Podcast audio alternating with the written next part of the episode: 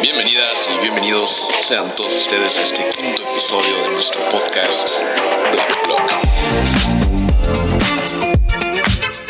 Esta semana nos apegamos a lo que está sucediendo en la discusión en nuestro país con el tema del nuevo aeropuerto internacional de la Ciudad de México que actualmente se está construyendo en Texcoco. Desde el comienzo de esta obra hasta estos días, el ahora presidente electo, Andrés Manuel López Obrador, se ha posicionado respecto a las dudas que le generó este desarrollo y ha propuesto una serie de alternativas. Como ustedes saben, en los próximos días los diputados federales de Morena van a habilitar una consulta pública selectiva para conocer el pulso y los síntomas ciudadanos sobre esta agenda de política pública. Con base en ello, más allá de la discusión legal respecto a la consulta, el equipo del presidente electo tomará una decisión una vez ya incorporados el primero de diciembre sobre cuál será el rumbo y el futuro de este proyecto. Para discutir más a fondo y conocer este tema por encima de la información mediática, invité al doctor Emiliano Sola, quien es doctor en antropología por la London University de Reino Unido, historiador de la UNAM aquí en México e investigador de tiempo completo en la Ibero Ciudad de México.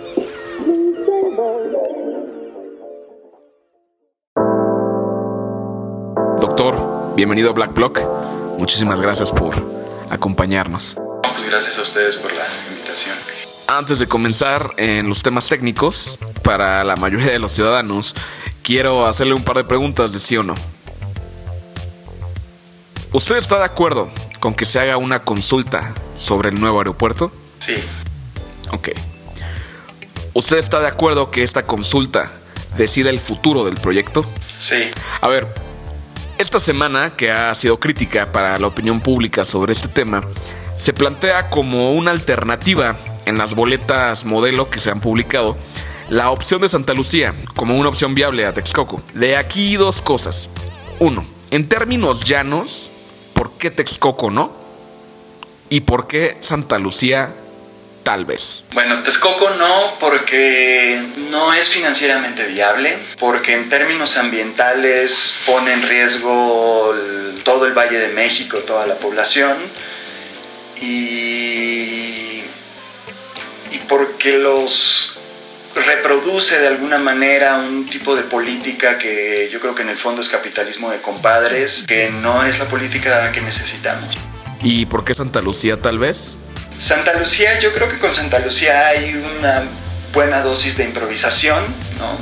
Es, el hecho es que yo creo que el gobierno se lanzó sin, sin todos los estudios, hay posibilidades de hacerlo. Más que Santa Lucía o Texcoco, yo creo que la alternativa es entre no construir Texcoco y construir un sistema descentralizado de varios aeropuertos alrededor del Valle de México. Sí, lo que se ha mencionado de tal vez acondicionar la pista de Toluca, igual pegarle un poco a Puebla. Exacto. Esta semana usted participó en un foro que integraba a varios agentes, voces en resistencia les llamaron, sobre el tema de este aeropuerto. Hubo varios invitados de organizaciones de la sociedad civil, eh, personas involucradas directamente con la localidad, académicos, etc. Ahí usted comentó dos cosas que a mí me parecen muy interesantes para, para este podcast. Eh, vámonos por la primera. Usted dijo que existe una alternativa para desplazar el abasto de agua hacia otro lado pero el costo, pues obviamente en gasto público y político, no está siendo medido en este momento. Exacto. La, mm, la construcción del aeropuerto tiene un efecto sobre todo el sistema de abasto de agua del Valle de México.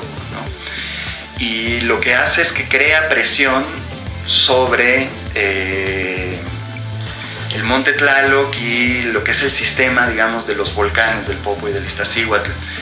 Eso lo que hace es que tiene un efecto, digamos, como dominó sobre el sistema Cutzamala. Y obligaría, digamos, en un lapso relativamente corto, a ir hacia la cuenca de Temascaltepec, que está entre la frontera entre el Estado de México y Michoacán. Y eso significa un costo brutal en términos de infraestructura, en términos de replanteamiento de todo el sistema de, abasto de agua, en términos del gasto público, que eso es lo que no está, digamos, contemplado en todos los costos del aeropuerto. Eh, los costos que tiene que absorber con agua de, de esta reingeniería del sistema hidráulico de, del Valle de México, Entonces eh, va a acrecentar los problemas de agua en el oriente de la ciudad y eso viene acompañado, digamos, de una conflictividad social muy grande. Y esta conflictividad justo tiene que ver con la actuación del gobierno mexicano, comportándose un poco de forma republicana, ¿no? Evadiendo y escondiendo los términos reales de impactos sobre el cambio climático. Sí, sin duda, ¿no? Mira, si uno ve la administración de Calderón, con todas las críticas que se le puede hacer en materia de seguridad, etcétera, la administración de Calderón se preocupó por tomarse en serio el, el tema del cambio climático, ¿no? Eso significó meter mucha legislación, ir adaptando toda una serie de procesos a una economía de, relación a una economía de bajo eh, consumo de materiales fósiles. Se trajo la COP, se aplazó justamente por eh, parte de José Luis Luege la construcción del aeropuerto en Texcoco. Incluso se planteó un programa, digamos, de restauración de esa zona. Eh, y el gobierno de Peña Nieto rompió con todo eso. ¿no? O sea, el, gobierno de Peña Nieto se ha convertido en un, gobierno de estilo trompiano en relación, digamos, al, al, cambio climático. Hay una negación en los hechos.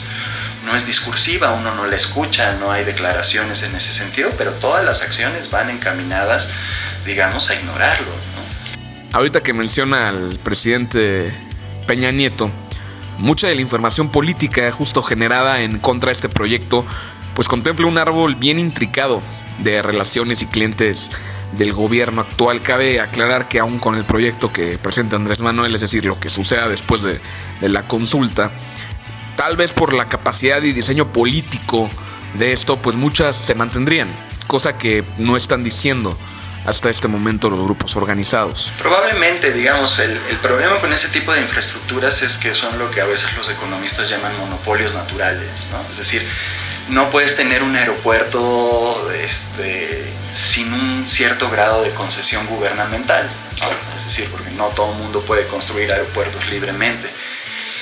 Eso influye, digamos, también en ciertos rasgos que digamos, de cómo se ha ido armando económicamente el proyecto, porque efectivamente hay cosas de complejidad técnica que no pueden licitarse. Pero al mismo tiempo, digamos, este, con esas salvedades, también es cierto que ha habido un juego político ahí de reforzamiento de, intereses de grupo, de intereses regionales, que claramente reproducen pues, un modelo de, capitalismo de, cuates o de compadres. Doctor, para las personas que sobreestiman este mapeo de actores o, les es muy ajeno y siguen defendiendo el tema de las inversiones ya realizadas, que también esta pérdida está muy mediatizada, ¿cómo podríamos sintetizar? Es decir, ¿cuál sería el wake up call en el sentido urbano para todos los que vivimos cerca o en la ciudad? Algo comentamos hace rato sobre el discurso del doctor Cuadri y el lago. Sí, pues en ese sentido, digamos, hay, hay una tendencia histórica a, a subestimar la importancia del lago de Texcoco, ¿no? En parte porque no creemos que exista. Eh, es una de las zonas con más marginación de la ciudad, eh, es un paisaje urbano digamos, muy agreste, que no, no, causa ningún atractivo. Y eso nos lleva a pensar, digamos, que esos recursos ambientales que existen todavía, que son fundamentales para la ciudad, no tienen importancia. Hay una especie como de pesimismo alrededor de eso. Eh, lo cual es un error porque eso tiene una función fundamental, digamos, en términos de resolver el problema de nuestras inundaciones, de alimentar nuestros mantos freáticos, de regular nuestro clima. Y frente a eso hay una concepción muy urbana que lo que está viendo es que, digamos, esa zona rural, semirural, que ciertamente no es la más atractiva, no, no, no, no produce imágenes idílicas, parece que no tuviera valor, ¿no? Y lo que tiene es un enorme valor ambiental. También se contrarresta mucho con este proyecto de la Aerotrópolis, ¿no? Que no está tan presente en los medios, que a mí me suena como a un lugar de cómics. Aerotrópolis es quizás el proyecto más opaco y es probablemente el que más valga, vale mucho más incluso que el, que el aeropuerto, ¿no? Que es, bueno, pues un desarrollo de, de estilo de, de Santa Fe en un una zona muy amplia que va del bordo poniente a la base, digamos, de la Sierra de Texcoco y que está contemplando una transformación urbana, está, se acompaña de todo el modelo de desarrollo inmobiliario que hemos visto en la ciudad durante los últimos seis años. Y todas estas construcciones, esta densificación que se impulsó durante la época de Mancera, ¿no? Que, que, por sí misma la densificación no es mala, ¿no? O sea, digamos, elevar la, la, la ciudad, hacerla menos expandida, más vertical, pero se tiene que acompañar de programas, digamos, de reforzamiento de la, infraestructura vial, de transporte ambiental, eh, construcciones más amigables con el medio ambiente, que reciclen agua, que no consuman tanta energía, y eso no se ha hecho. Doctor, la consulta está a la vuelta de la esquina. ¿Cómo ve este conflicto mediático al respecto? ¿Se nos diluye o se nos fortalece?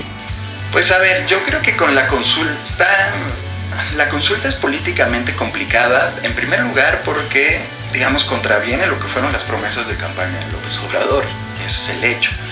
Segundo, que si hay un problema, y vamos a ver cómo lo resuelve el, nuevo gobierno, en relación a los mecanismos. Yo creo que si la consulta no ofrece certeza, si la consulta se ejerce como un ejercicio de movilización clientelar, nos arriesga, el gobierno se arriesga a un desgaste muy grande, incluso antes de entrar. Eh, y va a aumentar, digamos, el nivel de polarización que hay alrededor.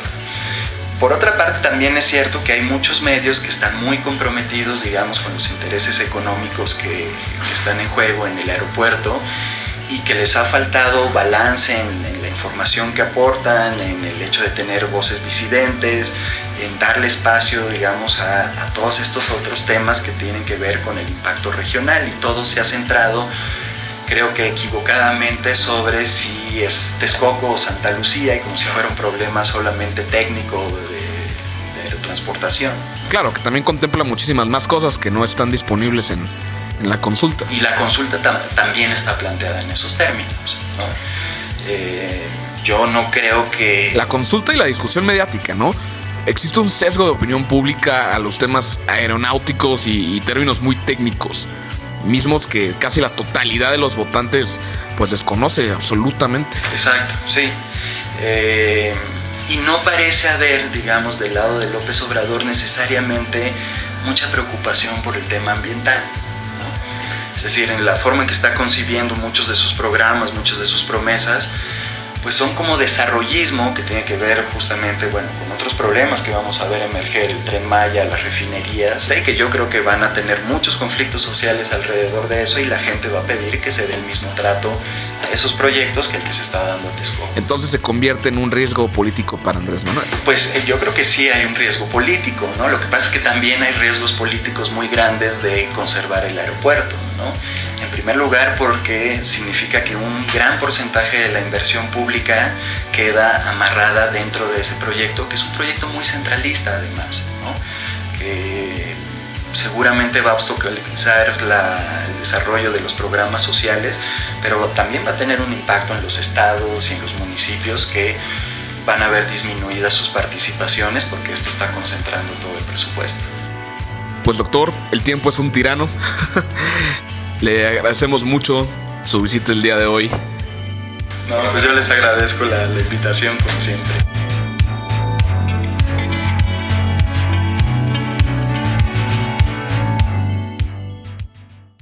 Eso es todo por el día de hoy y por esta temporada.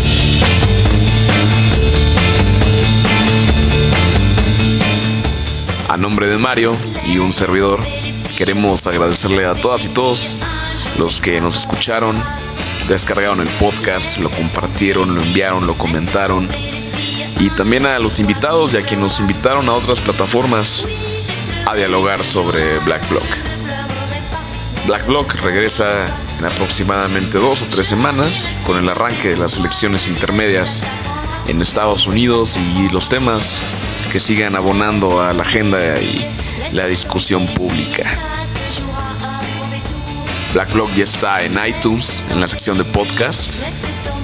Y también se puede encontrar en YouTube y en la página de SoundCloud. De mi parte es todo. Yo soy Rubén. Esto es Black Block. y nos vemos pronto.